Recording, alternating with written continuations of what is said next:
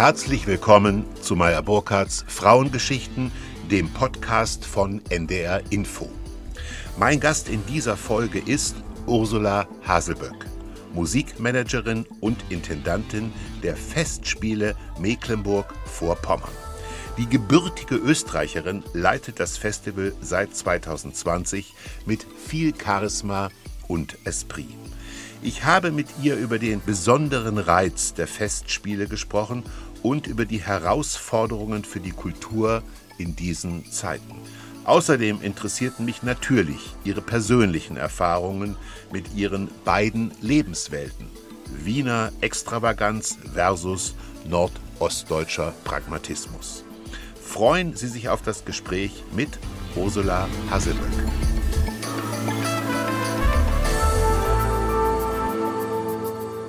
Ursula Hasselböck. Hallo. Herzlich willkommen. Wie fühlt sich eine katholisch geprägte Wienerin im protestantisch geprägten Mecklenburg-Vorpommern? Frau Hasselböck, Sie haben jetzt 30 Minuten. ich fühle mich pudelwohl und ich, ich bin fast irritiert, dass das immer die erste Frage bei allen Interviews ist. So, was machen Sie denn hier aus dem Süden in den kargen Norden? Und ja, es ist doch ein anderer Menschenschlag, es ist ein anderes Land, es ist eine andere Kultur. Es trennt uns die gemeinsame Sprache, wie glaube ich Thomas Bernhard sagte. Und trotzdem kann man es hier ganz gut aushalten. Ja, aber Sie haben selber eben eingestanden, äh, der Norden ist karg. Sie sind in der Opulenz geboren, in der Opulenz der Wiener Kultur. Kargheit kann ja bedeuten, dass man etwas vermisst. Darauf kommen wir später. Was ist, ähm, liebe Ursula Hasselböck, was ist Ihr Heimatbegriff? Das ist eine sehr große Frage und gerade für eine Wienerin eine große, eine große Frage. Ja. Aber gerade ja, also wenn ich es als Wienerin sage, wäre es Opulenz und Ironie, was, glaube ich, Wien sehr auszeichnet. Und gerade die Ironie fehlt mir hier oben sehr. Also, dass alles doch zu ernst genommen wird. Und das ist etwas, was sich irgendwie auch durch mein Leben zieht, manches nicht ganz so ernst zu nehmen. Das macht auch einiges um einiges leichter. Und sonst, was ich hier vermisse, ja, guter Kaffee und ein guter Wein vor allem. Ja. Naja, ähm, Ironie, ich habe zweimal als Produzent Co-Produktionen mit dem ORF gemacht, mit österreichischen Produzenten. Meine Erfahrung war, dass die Wiener nur Komplimente machen, aber abgestufte Komplimente. Das heißt, ein geringes Kompliment wäre bei uns eine geradlinige Kritik. Kann man das so sagen? Also im Grunde ist es ein asiatisches Verhältnis zum anderen. Man bewahrt gesichtswahrende Lösungen. Man darf aber auf keinen Fall was Kritisches sagen. Aber wenn man ein geringes Kompliment macht, ist es ein Affront. Genau, also die geradlinige ja. Kritik gibt es nicht in Österreich. Und deswegen habe ich manchmal in meinen Anfangszeiten in Berlin bin ich fast weinend dagestanden, weil etwas geradlinig gesagt wurde. Das kannte ja. ich nicht. Und das ist es ja in Österreich. Man sagt die gleichen Gemeinheiten und die gleichen Grauslichkeiten, aber es klingt einfach sehr viel charmanter und sehr viel netter. Wie haben, liebe Ursula Haselböck, wie haben Ihre Klassenkameradinnen und Ihre Klassenkameraden, als Sie so sieben, acht, neun, zehn Jahre alt waren. Wie haben die Sie charakterisiert? Ach, ich war immer laut und lustig und ja, immer irgendwie vorne dabei. Aber ich war, ja, ist eine auch interessante Frage. Sollte ich Sie mal fragen, weil mit einigen bin ich doch noch befreundet, weil ja. Wien ist ein Dorf und man wächst da in dem Bezirk auf wie ein Dorf und dann bleibt man auch dort und kommt immer wieder zurück, selbst wenn sie einen in die Ferne treibt. Sind Sie eine Abenteurerin? Ich glaube ja. Und das ja. war ich auch immer. Ja. Also ist auch manchmal ordentlich schief gegangen, mein Abenteuer, auch schon mit acht Jahren oder mit zehn Jahren. Zum Beispiel. Wo ist es schiefgegangen? Ach, mein größtes Abenteuer. Ich habe vier Jahre meines Lebens ein Hundehalsband getragen, um meine Eltern davon zu überzeugen, mir doch endlich einen Hund zu kaufen. Wir hatten zum Schluss eine Katze, also Hund habe ich bis jetzt nicht, aber ich war das Mädchen mit dem Hundehalsband und war so irgendwie bekannt wie ein bunter Hund im doch sehr konservativen dritten Bezirk in Wien. Das Mädchen in dem Hundehalsband kommt aus einer Familie, in der Musik eine ganz große Rolle gespielt hat. Ähm, ihr Vater ist ein bedeutender Musiker, der übrigens auch Spuren in Mecklenburg Vorpommern hinterlassen hat, dazu vielleicht noch später. Ähm, als Sie als Kind ähm, zum Cello gekommen sind, war das eine Liebe oder war das ein Zwang Ihrer, Ihrer Eltern? Also meine Eltern würden natürlich ganz was anderes behaupten, ja. aber ich würde schon sagen, es war, es gab keine Wahl. Also man spielt ein Instrument. Man spielt ein Instrument. Und selbst die Suche nach dem Instrument war ein bisschen schwierig bei mir. Mein Taufvater ist ein sehr bekannter Geiger, hat mir also zu meinem vierten Geburtstag einen kleinen Geigenkasten geschenkt. Mit vorne ist immer so ein Fach, wo das Kolophonium und die Ersatzzeiten und so aufbewahrt werden. Da waren Mozartkugeln drin, die habe ich natürlich sofort herausschnabuliert, klar, und habe meine Geige sofort an ja. meine zweijährige Schwester weitergeschenkt, die nicht recht wusste, was damit anzufangen. Also ja. Geige war es nicht. Dann war das Klavier auch nicht sehr erfolgreich, bis jetzt nicht sehr erfolgreich. Ich habe mich dann erfolgreich darunter versteckt. Ja, und dann blieb irgendwie das Cello und das blieb an mir hängen und war auch gut so. Also vom Typ, glaube ich, passt das Cello doch am besten zu mir und ich glaube fest daran, dass gewisse Menschen mit gewissen Instrumenten irgendwie verbunden sind und andere Instrumente gar nicht klappen. Sie haben begründet, warum Sie eine Nähe zum Cello haben mit den Worten, ich habe große Bratzen. Bitte erzählen Sie, was man darunter versteht. Die Pratzen sind die Hände. Ja. Und ich kann sie jetzt Gott sei Dank nicht herzeigen, weil wir im Radio sind, aber ja. genau, die Hände sind, ja, sind durchaus Cello-Hände. Man kann auch sagen Würstelfinger. Würstelfinger. Ich kann ja das jetzt sehen, aber davon kann überhaupt gar keine Rede sein. Ein Charmeur. Es sind die, es sind die Finger genau. von einer, einer Pianistin. Ihr Großvater war Organist. Mhm. Ähm, der Vater ebenso. Sie, der Vater hat 17 Jahre in Lübeck äh, gespielt und ähm, Sie haben es in einem Vorgespräch mir gesagt, 1994 spielte Ihr Vater das erste Konzert der Festspiele Mecklenburg-Vorpommern im Schweriner Dom. Da waren Sie ungefähr fünf, sechs, sieben Jahre alt. Eben noch ein Charmeur. Ich war dann 13 oder sowas. Genau. Ja. Waren Sie in irgendeiner Form auf Mecklenburg-Vorpommern vorbereitet?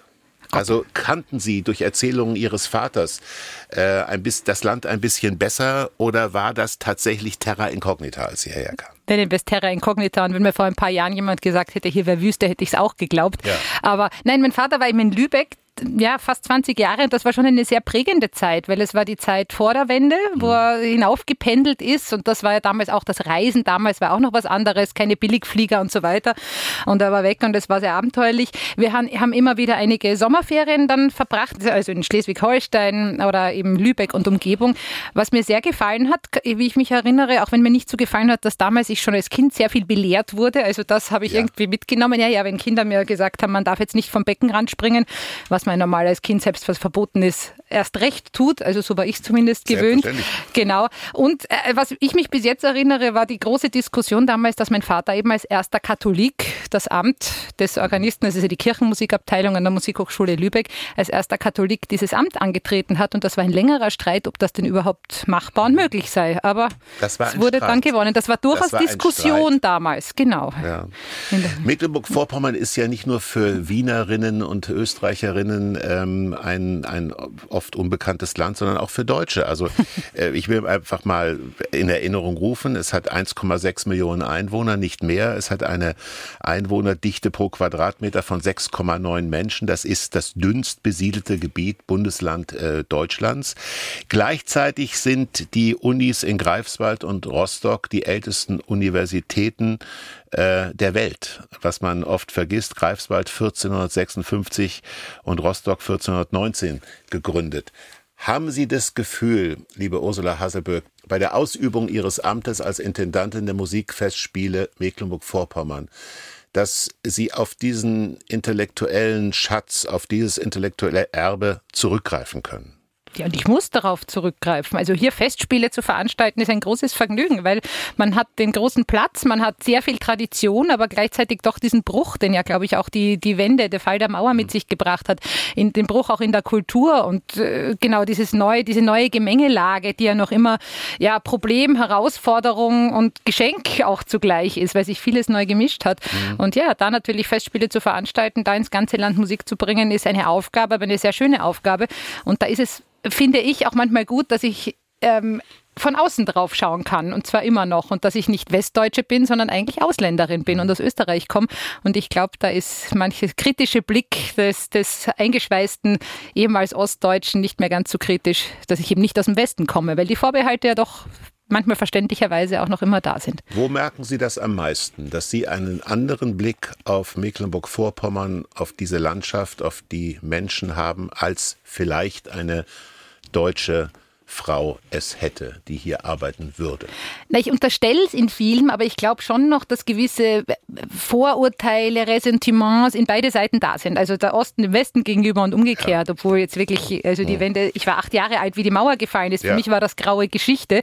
Ich war acht Jahre lang in Berlin und habe dort sehr wohl gemerkt, wie diese Mauer noch existiert in den Köpfen, in den, wo Menschen sich bewegen und es da einfach eine sehr, ja, wie prägend so natürlich so ein historischer Einschnitt ist. Mhm. Und genau, das ist das Gute jetzt, dass ich diese Vorurteile vielleicht auch nicht habe, sowohl dem Osten als auch dem Westen gegenüber und ich auch vorurteilsfreier wahrscheinlich, also mir auch vorurteilsfreier begegnet wird.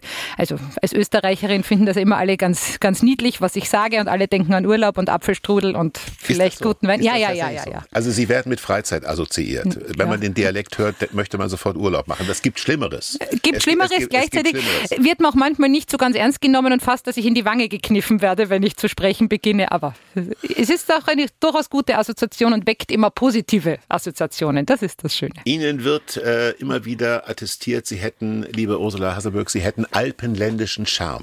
Und das wird Ihnen meist von Norddeutschen attestiert. Ähm, was darf ich darunter eigentlich verstehen? Ich meine. Ähm, Können wir einen Norddeutschen fragen, bitte? Ja, aber, aber ich, ich frage mich das immer, mein Gott, einem, einem Mann würde man ja attestieren, er hat Erfahrung in verschiedenen Positionen gehabt vorher, aber einer Frau wird attestiert, sie sei charmant und dann auch noch alpenländisch charmant. Na, das ist ein bisschen so eine Reduzierung, finde ich, oder bin ich dazu sensibel? Gleichzeitig mit Charme kommt man doch sehr, sehr viel weiter manchmal als mit vielen anderen ähm, Gaben des Lebens. Ja, aber der alpenländische Charme ist in der Tat schon ein geflügeltes Wort bei meinen Freundinnen und Freunden in Wien geworden, weil jeder sehr darüber lacht. Ich glaube, es ist ein Kompliment, aber bitte, liebe Norddeutschen, der Nächste, der mich sieht, möge es mir bitte erklären, weil wir rätseln. Aber es scheint ja was Gutes zu sein. Ja. Ähm, Sie sind Mutter, Sie haben Ihre Familie mit hier hochgebracht. Ähm, äh, sind Sie eine, eine Mutter, die gemeinsam mit ihrem Mann auch dafür sorgt, dass ihre Kinder Instrumente spielen? Gibt es da einen sanften Druck? Oder hören die heimlich unter der Bettdecke Rap und äh, sind froh, wenn Mutter aus dem Haus ist? Ich hoffe, die hören mal nicht heimlich unter der Bettdecke, sondern laut mit uns gemeinsam Rap und alles, was nicht klassisch ja. ist. Ja, ich habe zwei Buben, zwei Jungs, die sind drei und sechs Jahre der alt. Der eine also, tanzt dauernd, sagen sie. Ja, ja, der ja. andere singt dafür umso lauter. Also wir sind Kummer gewöhnt zu Hause. Äh, nein, also der Ältere spielt jetzt schon Klavier, noch recht eifrig. Mein Mann ist Pianist, muss man dazu sagen. Und mein Mann auf die Frage, ob die Kinder denn jetzt nicht auch Musiker werden sollten, sagt, nein, nein, um Gottes, um Gottes Willen, sie sollen bitte glückliche Menschen werden. Der Mann sagt das, nein. Das sagt mein Mann, ja. aber trotzdem finde ich schön, wenn Kinder ein Instrument lernen und ich finde auch, dass man einen gewissen Schubs am Anfang wahrscheinlich geben muss, dass doch ein bisschen geübt wird. Aber ja, das Maß ist schwierig zwischen Druck und zwischen Spaß und äh, wann muss man üben, wann soll man sie einfach lassen. Aber ich finde auch, meine Kinder müssen keine Musiker werden, aber ich finde es schön, wenn sie ein Instrument spielen, weil es öffnet so tolle Welten. Ihre eigene Familie, in der Sie aufgewachsen sind, da war es ja auch so, Sie mussten Instrumente lernen, aber dann hat Ihre Schwester, glaube ich, die Geige an den Nagel gehängt und wollte mit dem Instrument nichts mehr zu tun haben und ist, glaube ich, Ärztin geworden. Sie ist keine Musikerin geworden, während der Bruder E-Bass spielt. E-Bass klingt jetzt nicht nach klassischer Musik. Ja, klingt wilder auch als es ist. Also er hat brav in der Band gespielt, ja. macht jetzt auch was anderes. Ähm, ja, wir haben alle irgendwie die Kurve gekratzt und ich bin immer noch das schwarze Schaf, das in der Musik geblieben ist, sozusagen. Ja. ja. Aber was leistet Musik pädagogisch? Äh, weil Sie gerade sagen, äh, es eröffnet Welten. Welche Welt hat die Musik Ihnen, liebe Ursula Hasselböck, eröffnet?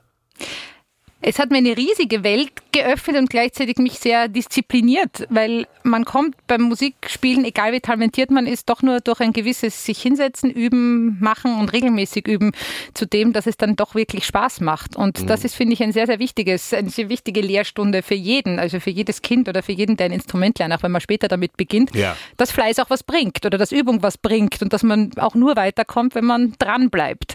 Und das finde ich eine ganz wichtige Lektion, die ich gerne meinen Kindern, oh Gott, das klingt wahnsinnig pädagogisch. Ich wollte gerade sagen, also, ja. der, also der Disziplinaspekt hat jetzt eine große Rolle gespielt. Ich hatte eigentlich vermutet, dass der Fantasie-Aspekt. Da komme ich doch erst hin, genau. Entschuldigung. Keine Sorge. ich werde Sie jetzt nicht unterbrechen. Ja, ja, nein, nein, nein, ich rede vor mich hin, genau. Ja, ja. Nein, also das ist das Erste, weil ich meine, wenn man beginnt, es, es macht ja auch nur mäßig Spaß und es kommen auch nur mäßig schöne Töne heraus. Das muss man auch wirklich offen sagen. Und gerade bei dem Streichinstrument dauert es sehr viel bittere Jahre, bis man dann endlich irgendwo was kann und wo mitspielen mhm. kann. Aber dann, wenn man an dem Punkt ist, und Und das muss kein Profi-Level sein, sondern das muss einfach so sein, dass man mit anderen gemeinsam irgendwie Musik machen kann. Mhm. Dann ist das beflügelt und äh, sozial wunderschön und äh, öffnet neue Welten musikalisch wie eben auch sozial. Ich habe wahnsinnig spannende Leute kennengelernt, mhm. tolle Länder bereist durchs Musikmachen und. Zum Beispiel. Wo waren Sie? Ach, jetzt kommt meine Lieblingsgeschichte hierzulande. Stichwort Damenkapelle Fledermaus. Damenkapelle Fledermaus. Als gute Wiener ja. Musikstudentin ja. habe ich natürlich sehr, sehr viel Walzer gespielt. Und als ja. gute Wiener Musikstudentin reist man auch ins ferne Asien, um dort Walzer zu spielen. Meistens dann auch noch in wunderbaren Kostümen ausgestattet, die meistens von minderer Qualität sind und nach einem Monat Tour dann auch nicht mehr ganz so gut riechen. Also das jetzt so aus dem Nähkästchen geplaudert. Aber so war ich einen Monat in China zum Beispiel und das auch von den großen Städten bis zu den kleinen Provinzen. Also ich bin blond und es waren wirklich in vielen, in vielen Supermärkten irgendwo am Land haben Kinder zu weinen begonnen, wenn sie mich gesehen haben, weil sie, glaube ich, noch niemanden jemals gesehen haben, der, der, der also, genau, der niemals jemals gesehen hat, der blond war, der ein bisschen größer war als der Durchschnittsmensch dort und vor allem kein Chinesisch konnte. Ihre Mutter und ihre Großmutter waren, sie waren beide Lehrerinnen. Und ähm, sie haben gesagt, ich musste mich tunlichst darauf konzentrieren, diesen Beruf nicht auch ausüben zu müssen. Ähm, was finden Sie so schrecklich daran oder was hätten Sie so schrecklich daran gefunden, Lehrerin zu werden? Ich finde es gar nicht daran schrecklich, ja. Lehrerin zu werden. Und jetzt würde ich äh, zum Beispiel mich sehr bedanken, weil es ein sehr kinderfreundlicher, ja. familienfreundlicher Beruf ist, als, als meiner es ist. Eben. Ich hätte mich über mich selbst geärgert, den bequemen Weg gewählt zu haben. Und ich das wäre gewesen. Und ich habe, ich habe zwar Musik studiert, mir war aber immer klar, ich will keine Musikerin werden. Das war ein großes Geschenk in meiner Genese, weil mich das vor vielen bewahrt hat. Und ich habe Germanistik studiert. Und das, da musste man ein zweites Fach Fach wählen und da wäre es ja sehr einfach, irgendwas zu nehmen, was man in der Schule gern gemacht ja. hat, von äh, Lateingeschichte, Geografie, sonst was. Und das habe ich nicht, dadurch keine Lehrtätigkeit. Zu Gast ist Ursula Hasselböck, Intendantin der Musikfestspiele Mecklenburg-Vorpommern. Warum, Frau Hasselböck, war Ihnen das so klar, dass Sie nicht Musikerin werden wollen? Ich komme aus einer Musikerdynastie und ich weiß, wie hart dieser Job ist. Nein, und ich war einfach nicht fleißig genug und mir war bald klar, ich werde da nicht die Beste sein und vor allem nicht auch nur annähernd so gut sein wie der Rest meiner Familie. Also mache ich lieber was anderes, wo ich gut drin bin. Ja. Und da bin ich hoffentlich gelandet. Und das war Musikmanagement. Das haben Sie studiert. Ja, das, haben Sie, das haben Sie studiert. Und ähm, das ist etwas, wo Sie sagen, da kommen Ihre Begabungen zur Geltung. Sie können auf der einen Seite Musik beurteilen, Sie können Qualität beurteilen. Sie sind aber auch, ich habe Sie ja erlebt in verschiedenen, an verschiedenen Tagen, wo hier das Musikfestival stattfand. Sie lieben es zu organisieren. Sie lieben etwas, es etwas zu bewegen. Äh, und das in Zeiten von Corona. Ihr erster äh, Festival-Sommer war der Corona-Sommer. Ähm, wie oft sind Sie nach Hause gegangen und haben sich weinend an die Brust Ihres Ehemannes geworfen und haben gesagt, wie konnte ich nur diesen Job annehmen es ist furchtbar.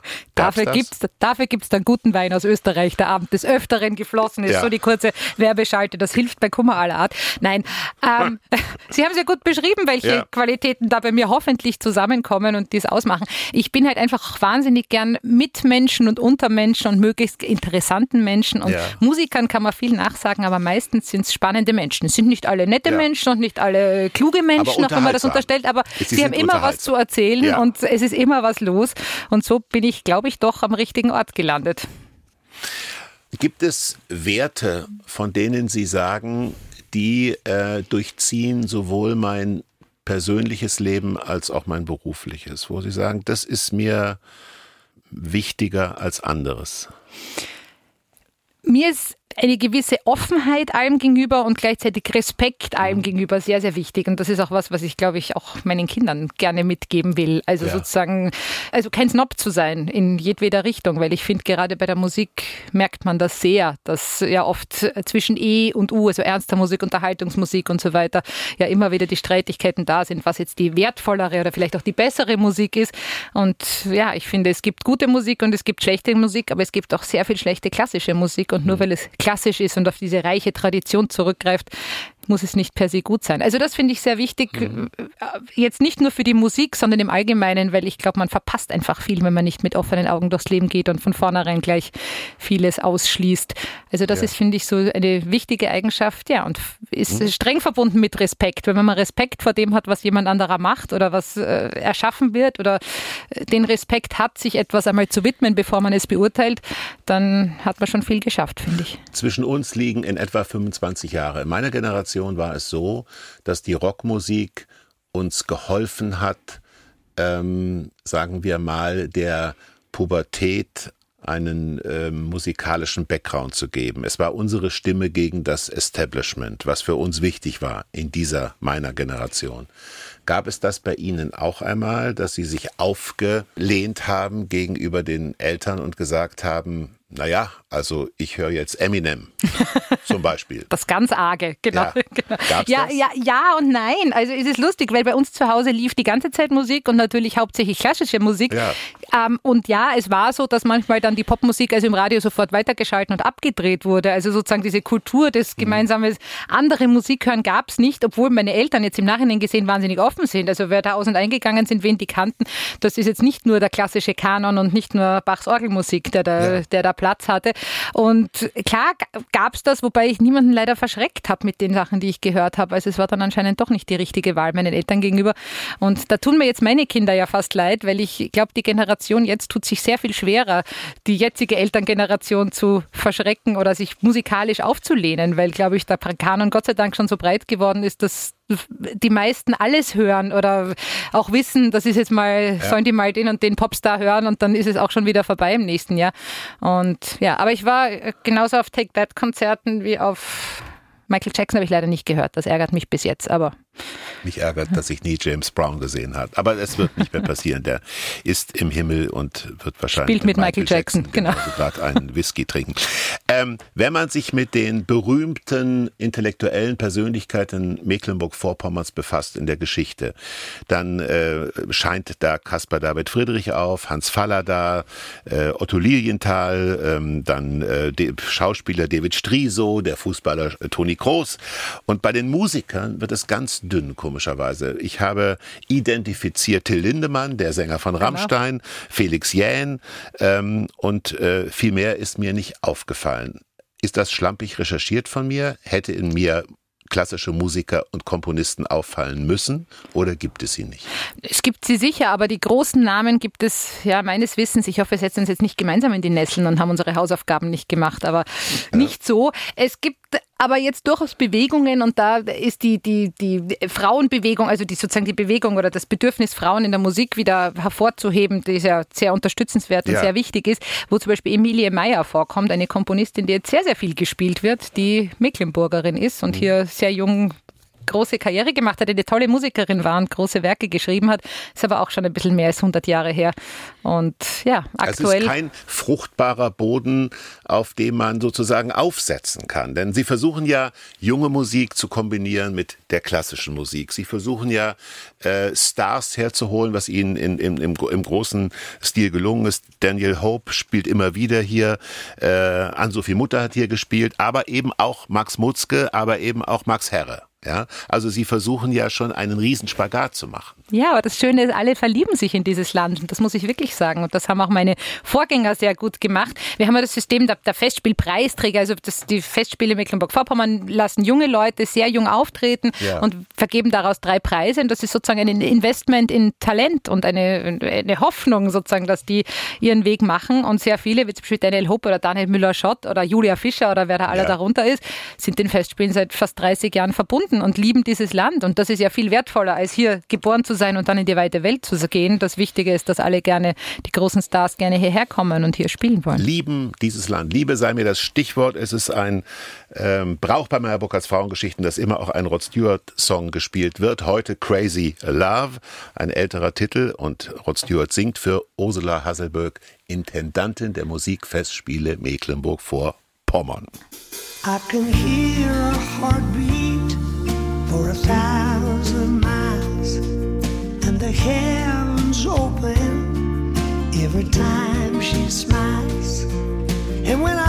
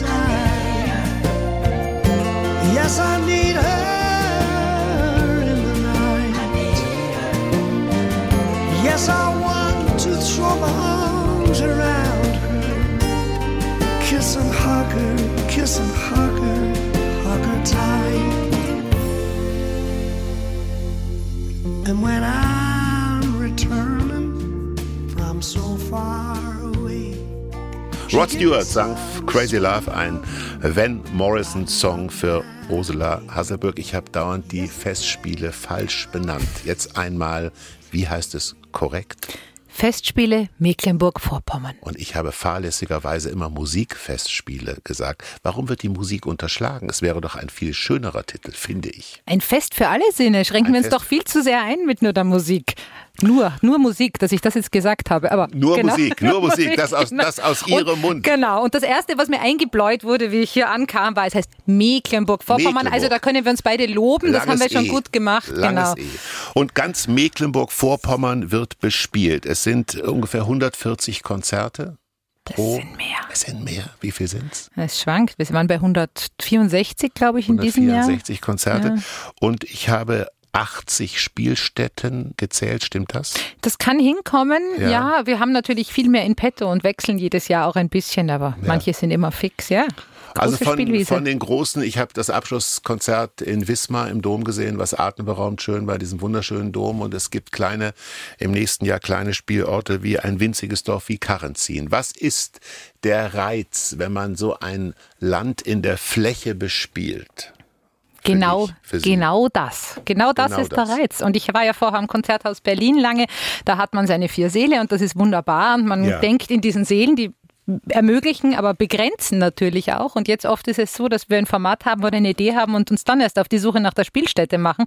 Und das äh, ist ganz wunderbar, weil man sich einfach so austoben Ja. kann. Gibt es Orte, ähm, wo auch Sie gesagt haben, wow, das hätte ich nicht gedacht, dass es so einen, einen Ort ähm, gibt, an dem man klassische Musik machen kann? Es gibt Also- ganz viel, also wirklich ganz viel. Also ganz klassisch ist die Konzertkirche in Neubrandenburg, die eine wirkliche Konzertkirche ist, die ich vorher vom Hörensagen kannte, die aber jede Reise wert ist, wo eine Orgel steht, die mit den großen Konzertorgeln Europas mithalten kann. Da spricht die Organistentochter. Und dann sind es Orte wie das Hotel Tucholsky in Lötz, ein kleiner verwunschener Ort mit einem äh, kleinen Bürgerhaus, mit einem Ballsaal. Äh, unfassbar. Und äh, genauso die kleine Kirche auf Rügen und ähm, genau. Und der Ka- Wald. und der Wald. Und der Wald. Ihr habt den Wald bespielt, was dazu geführt hat, dass Ursula Hasselberg morgens um 4 Uhr im Wald sein musste. Laut fluchend im Wald sein musste. War außer Ihnen noch jemand da? Ja, es waren eben leider 30 Personen außer mir im Wald, deswegen konnte ich nicht mehr umdrehen und mich wieder ins Bett begeben. Nein, ich bin selber schuld, ich habe mir das ausgedacht und ich äh, fand das eine großartige Idee bis zu dem Zeitpunkt, wo dann der Wecker klingelte. Um Ja, dann war Feierabend. 45. Nein, aber auch das, wir, wir versuchen natürlich jetzt nicht, ich sag schon wieder, nur Konzerte äh, Ja. zu spielen, sondern das Ganze auch gut einzupacken und die Menschen von diesem Land zu begeistern und von der Kunst zu begeistern, der Musik zu begeistern. Und da war es eben ein Wochenende, wo wir uns dem Wald gewidmet haben Ja. und dann eben im Morgengrauen den Vogelstimmen der Musik des Waldes gelauscht haben. Hat das Ihre Haltung zum Wald verändert? Ich frage das deshalb, weil ich bin ein großer Freund des Waldes. Ich bin gewissermaßen in Hessen im Wald groß geworden. Ich gehe auch nachts durch den Wald und habe keine Angst. Nicht, weil ich so ein toller Hecht bin, sondern weil das für mich eher eine vertraute Umgebung ist.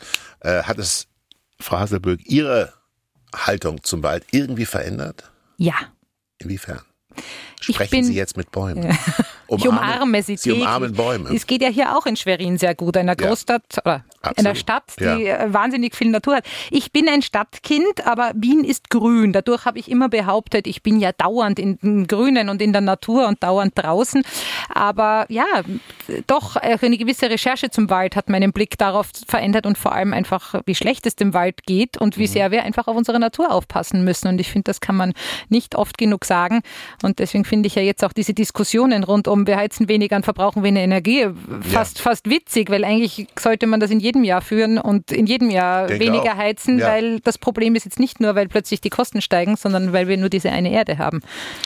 Haben Sie Sorgen, was das Jahr 2023 angeht? Sorgen im Hinblick auf Ihre Funktion als Intendantin der Festspiele Mecklenburg-Vorpommern?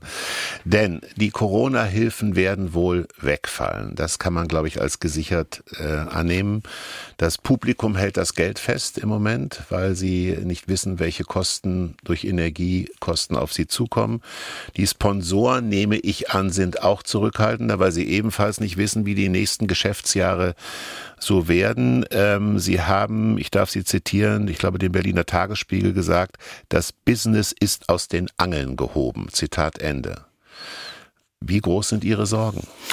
Nein, man muss prinzipiell sagen, dass die Klassik oder die Musikbranche an sich ein wahnsinnig behäbiges Traditionsunternehmen ist, einfach wie die Strukturen funktionieren. Ja. Das merkt man daran, wie viele Frauen in gewissen Positionen sind. Das merkt man daran, wie die Spielpläne mancher öffentlichen Theaterhäuser und so weiter ausschauen.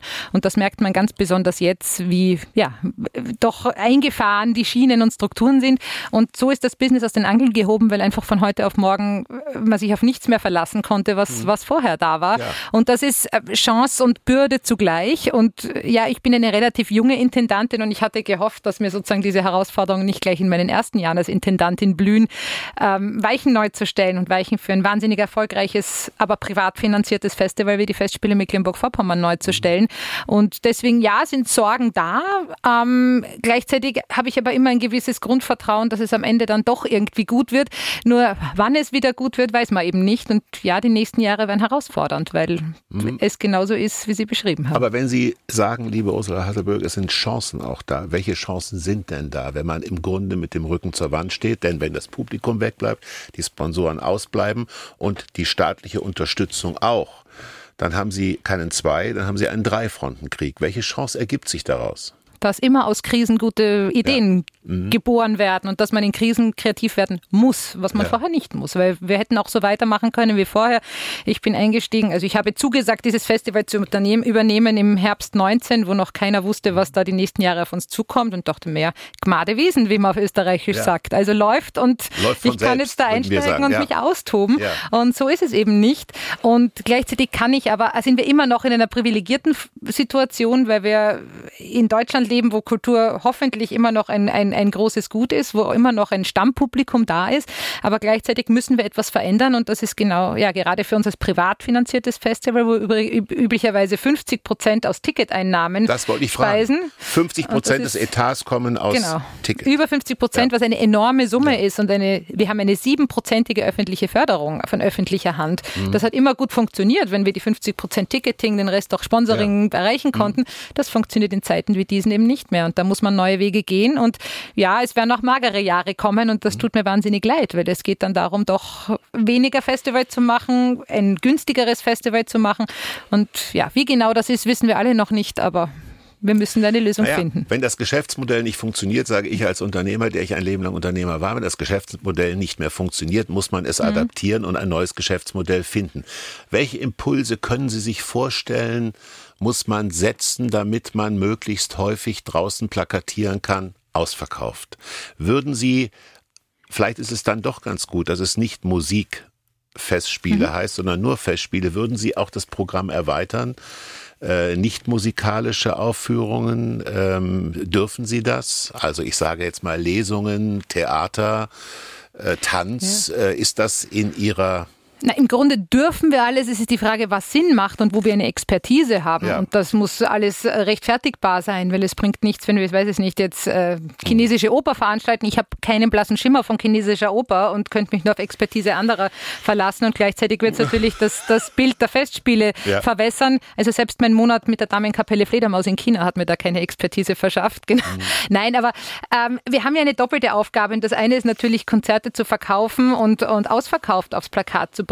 Aber es ist ja hier auch eine, eine äh, strukturelle Aufgabe, die die Festspiele leisten, nämlich in Orten Musik zu spielen und in Orte Kunst zu bringen, wo manchmal das ganze über nichts passiert. Und das ist eine Aufgabe, die wir als privates Festival übernommen haben, die eigentlich, muss ich sagen, gar nicht bei uns liegen sollte. Aber es ist so und wir nehmen sie sehr ernst. Und das ist etwas, wo man eben nicht auf äh, Rendite schauen darf und wo sich die Konzerte unter Anführungszeichen nicht finanziell auszahlen, sondern sozial auszahlen und gesellschaftlich auszahlen. Was ja ein ganz beglückendes Gefühl ist, wenn man beispielsweise Kinder sieht, die das erste Mal mit zehn Jahren plötzlich eine Geige hören oder ein Orchester hören, was sie vielleicht nie gehört haben, weil ihre Eltern sich dafür nicht interessieren oder wie man so schön sagt, bildungsferner Haushalt.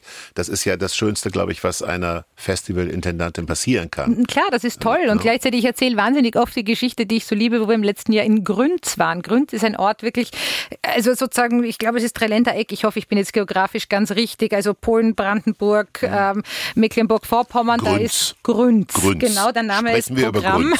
Let's talk about Grünz, Ja. genau. Wo äh, zwei sehr renommierte Musiker einen Tag verbracht haben, dort Trecker gefahren sind, sich die Putenfarm des Bürgermeisters angeschaut haben und so weiter, also sozial Ja. wahnsinnig eingebunden waren und abends ein Konzert gespielt haben mit nur zeitgenössischer Musik, wo manchmal, glaube ich, in Hamburg da das sogenannte Bildungsbürgertum Ja. irgendwie die Nase rümpfen würde und das Publikum dort war so beglückt und gleichzeitig mit einer naiven Freude, wenn man so will, weil die auch, also ob das jetzt eben, ich glaube, es war Gursi gespielt wurde oder Mozart ist, macht für die keinen Unterschied, weil es schöne Musik war und denen der Abend gefallen hat und genauso soll es sein. Haben Sie eine Spürnase für junge Talente? Ich hoffe, ich brauche sie. Was passiert da in Ihnen? Was passiert, wenn Sie sagen, der kann irgendetwas? Sind das die Augen? Hat der eine besondere Art und Weise, wie der das Instrument behandelt? Was ist das, damit Sie sagen, die oder der hole ich? Ähm, Ich finde, es geht, da geht es ums Bauchgefühl. Es muss einen grundsätzlich berühren, weil es kann jemand noch so schnell und perfekt Tchaikovsky spielen und trotzdem denkt man sich, ja, und Ja. so what? Und da finde ich ja auch immer, dass das Publikum einen riesigen Riecher hat. Immer eigentlich. Weil die, die naiv zuhören, die keine musikalische Aufbildung haben, die keine Ahnung haben, ob das jetzt wahnsinnig schwer ist oder leicht, was der spielt oder wie viele Jahre der dafür üben musste, die merken, ob sie berührt. Und in Wirklichkeit geht es um, bei Kunst oder Musik ja immer darum, zu berühren und etwas zu bewegen. Und ja. So gehe ich, ich gehe sehr gerne in Ausstellungen, bildende Kunst und so gehe ich durch die Dokumenta in Kassel beispielsweise, Mhm. ähm, wo ich einfach sage, ich weiß nicht, ob es gut oder schlecht ist, ich weiß nur, es gefällt mir oder es gefällt mir nicht oder ich finde es interessant. Ja, aber oder genau so ist es. Es Das regt ist- mich an oder es regt mich nicht an. Können Sie, Ursula Hasselberg ist zu Gast bei Meyer Burkhardts Frauengeschichten, Intendantin der Festspiele Mecklenburg-Vorpommern, können Sie zornig werden? Ach, sehr. Und dann weine ich. Also ich bin eine Zornweinerin. Sie sind eine Zorn... Keine Verzweiflungsweinerin. Ich kann verzweifelt sein, aber wenn ich wirklich wütend bin, dann Und was muss passieren, jetzt außerhalb des Persönlichen, was muss passieren, damit Sie weinen vor Zorn? Ungerechtigkeit. Ungerechtigkeit. Kann ich nicht, kann ich nicht aushalten. In Ja. jedweder Form. Hat man Sie schon erlebt in Ausübung Ihres Berufes, dass Sie eine Vase durch den Raum geschmissen haben? Gab's das schon? Gewalttätig war ich noch nie, aber ich habe durchaus vor davor. Zorn geweint. Vor Zorn geweint. Ist es zum Beispiel ein Anlass, dass Sie vor Zorn weinen, wenn, ich bin ganz begeistert, Sie haben dafür gesorgt, dass eine äh, Geige, auf der Mozart selber gespielt hat, eine Geige von 1764, also da, hatte, äh, da wurde sie gebaut von Pietro Antonio della Costa. Wunderbar. Ich habe es abgelesen. ähm, wenn, wenn das zum Beispiel keine Resonanz erfährt, wenn Sie das Gefühl haben, ich habe mir so viel Mühe gegeben, ich habe die Versicherung bezahlt, dass die Geige hier hochkommt. Es ist ja ein Riesenaufwand, sowas zu machen. Und dann bleibt die Resonanz im gewünschten Ausmaß aus. Gibt es da einen Moment, wo Sie sagen, ich könnte heulen? Nö, dann habe ich meinen Job nicht richtig gemacht. Okay. Nö. Nein, also ich finde auch, wie, das hat man, finde ich, in den letzten Jahren sehr gut gelernt, dass solange das Publikum, das da ist, begeistert ist, ist alles gut, weil Ja. darum geht's. Also klar ärgert man sich manchmal, aber zornig wäre ich deswegen nicht. Mhm. Aber ich wäre zornig bei, bei Snobismus oder wenn ja, Mecklenburg-Vorpommern abgetan wird, ah, die im Osten oder wenn es heißt, ach, da drüben in Vorpommern irgendwie sind ja nur Nazis, sowas, das macht mich zornig. Das fasst mich an, weil das stimmt so nicht. War die Popband Wanda eigentlich mittlerweile da? Weil immer wieder, entweder Sie sprechen über Wein oder Sie sprechen über die Popband Wanda. Bei, über Wein sprechen Sie im Wesentlichen, liebe Ursula Hasselböck, wenn Sie Trost brauchen und, und Motivation. und über die Popband Wanda sprechen Sie immer dann, wenn es um die Zukunft geht. Oh Gott, ich klinge Also- wie die schlimmste Alkoholikerin hier, ich merke das schon. Da sind wir aber schon zwei im Studio. Sind schon, ich, also gerade der österreichische Wein, ob das grüner Veltliner ist oder es gibt diesen wunderbaren Rotwein äh, Blau. Zweigelt. Zweigelt. Haben wir Sekunde gesprochen. abgehackt. Aber was hat es mit dieser Band auf sich? Ich muss zuerst auf den Wein trotzdem zurückkommen, Sehr weswegen ich dauernd darüber spreche. Ja. Alkohol, ob man es jetzt gut findet oder nicht, ist doch eine grundsätzliche Ausstattung des österreichischen Lebens und das nicht im Übermaß. Das heißt nicht, dass man sich permanent besäuft, aber es gehört dazu, Oh. zu dem guten Essen, auch gerne Ja. mal zum Mittag, auch wenn man nachher noch arbeiten muss, ein Achtel Wein zu trinken. Genau, und zwar ein Achtel. Also Ein wir trinken Achtel. Achtel und keine Viertelgläser. Schauen Sie mich nicht so streng an, wenn Sie, wenn Ja. Sie das sagen. Ich habe ja gar nicht gesagt, dass Nein, ich nein, mehr nein, trinke. ich weiß, ja. ich spreche mit einem. Kenner. Nur das sozusagen als kleine Entschuldigung dessen. Also ich renne nicht voll trunken durch Mecklenburg-Vorpommern, sondern es geht hier um. Genuss und ein, genau, gerne Ja. ein Achtel zu trinken. Das andere ist die Popband Wander, die immer noch nicht da war und irgendwie kriege ich den Fuß nicht in die Tür. Also Burschen, wenn ihr das hört, auf in den Norden nach Mecklenburg-Vorpommern. Nein, finde ich einfach eine großartige Band, die noch dazu eines ihrer Debütlieder ging um Bologna und da konnte ich mich ja nur in diese Band verlieben. Gibt es ähm, darüber hinaus Bands, Orchester, Musikerinnen, Musiker, Sänger, Jazzer, welcher Gattung auch immer, wo Sie sagen, Herrgott, warum sagt die, warum sagt der immer ab? Das wäre der Traum, wenn ich die, der, also das ist auf der Wishlist, auf der Wunschliste ganz, ganz oben. Ja, und da braucht man auch ein Gespür für Junge. Und da bin ich noch nicht, bin ich bei dieser Art Musik, sitze ich einfach nicht an der Quelle, die auch gleich zu hören, Mhm. weil ich merke, dass genau diese Bands, Wanda war noch auf keinem klassischen Musikfestival, muss ich Ihnen zugute halten. Also wir Ich wollen die Ersten ja, sein, ja, ja, genau. ja. Aber Danger Dan zum Beispiel, ein großartiger, großartiger, fantastischer Künstler, der jetzt von der Klassik entdeckt wurde, mit Igor Levit auftritt und, äh, tritt und herumgereicht wird. Und genau, da sind wir einfach ein bisschen zu spät dran, wenn sozusagen diese Bands fast, fast schon Establishment sind. Äh, Sprechen wir noch über ein heikles Thema, äh, das ähm, zumindest aus meiner Sicht etwas heikel ist. Ich habe die Gastronomie und die Hotellerie in Mecklenburg-Vorpommern privat immer wieder in Anspruch genommen und habe wunderbare Erlebnisse gehabt, aber ich weiß es von einigen Festivalbesucherinnen und Besuchern, dass sie sagen, wir kommen da gerne hin, aber wir möchten daraus ja auch ein schönes Wochenende machen und abends am Abend darauf oder am Abend zuvor irgendwo nett essen.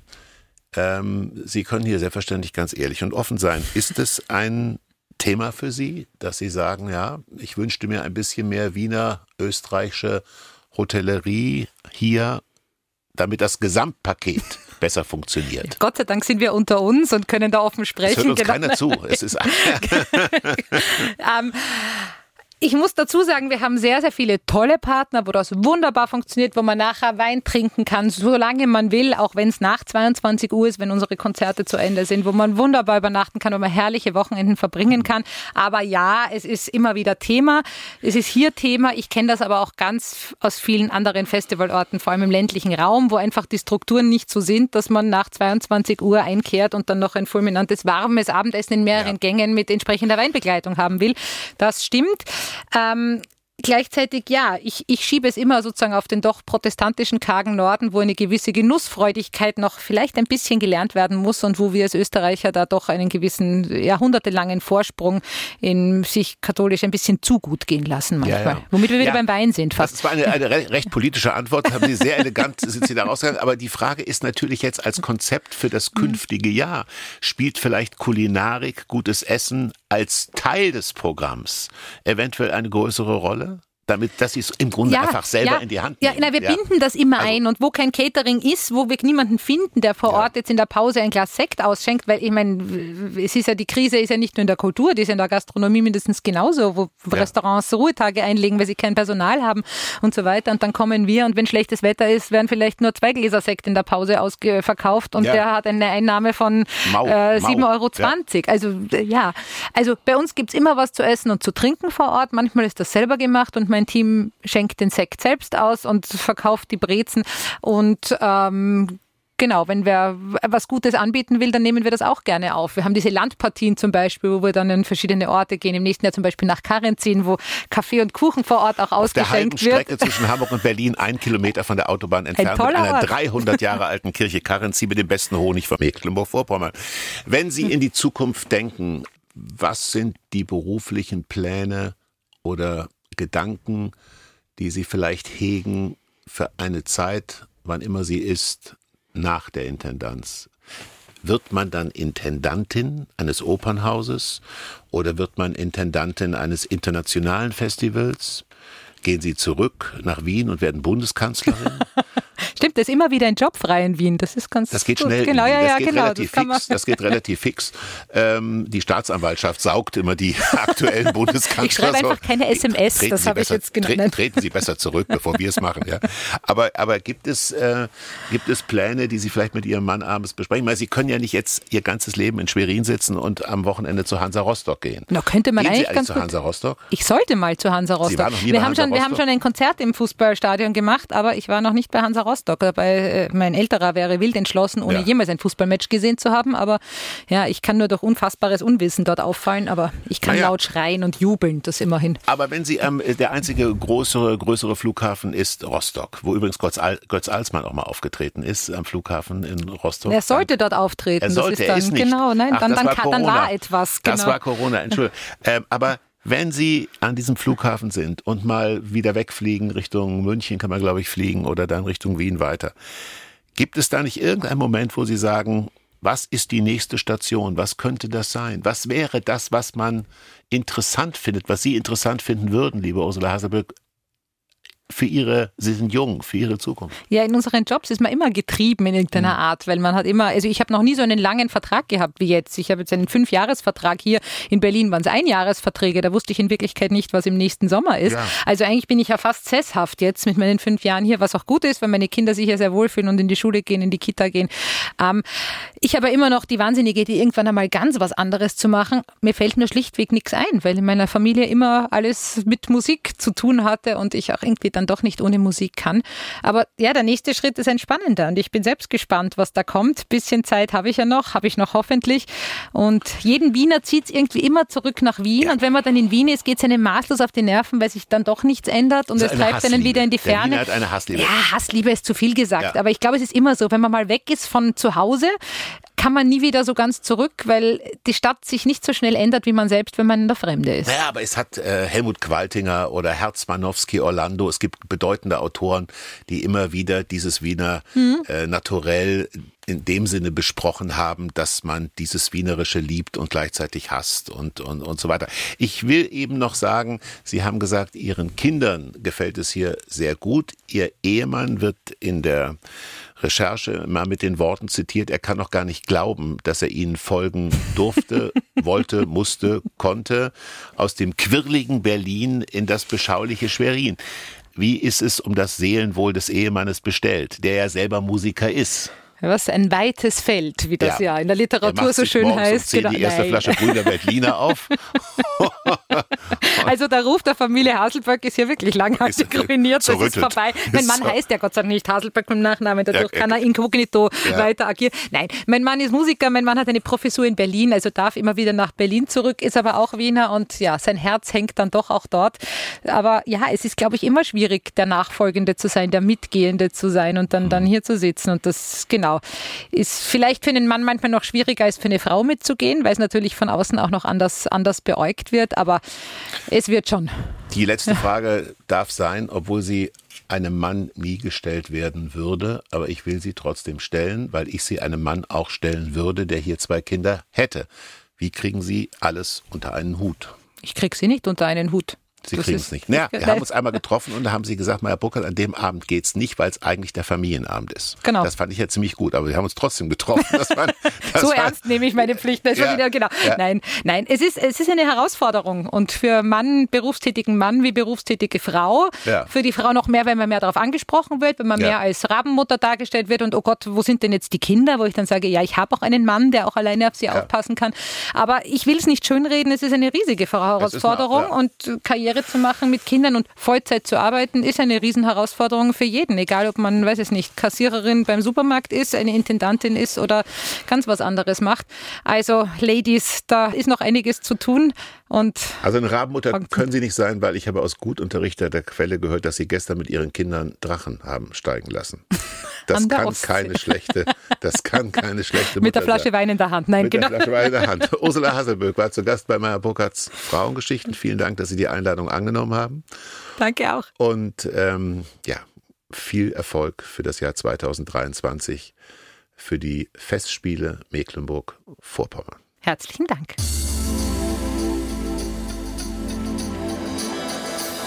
Meyer Burkhardts Frauengeschichten, ein Podcast von NDR Info. Wenn Ihnen das Gespräch gefallen hat, freuen wir uns über positive Bewertungen und Weiterempfehlungen.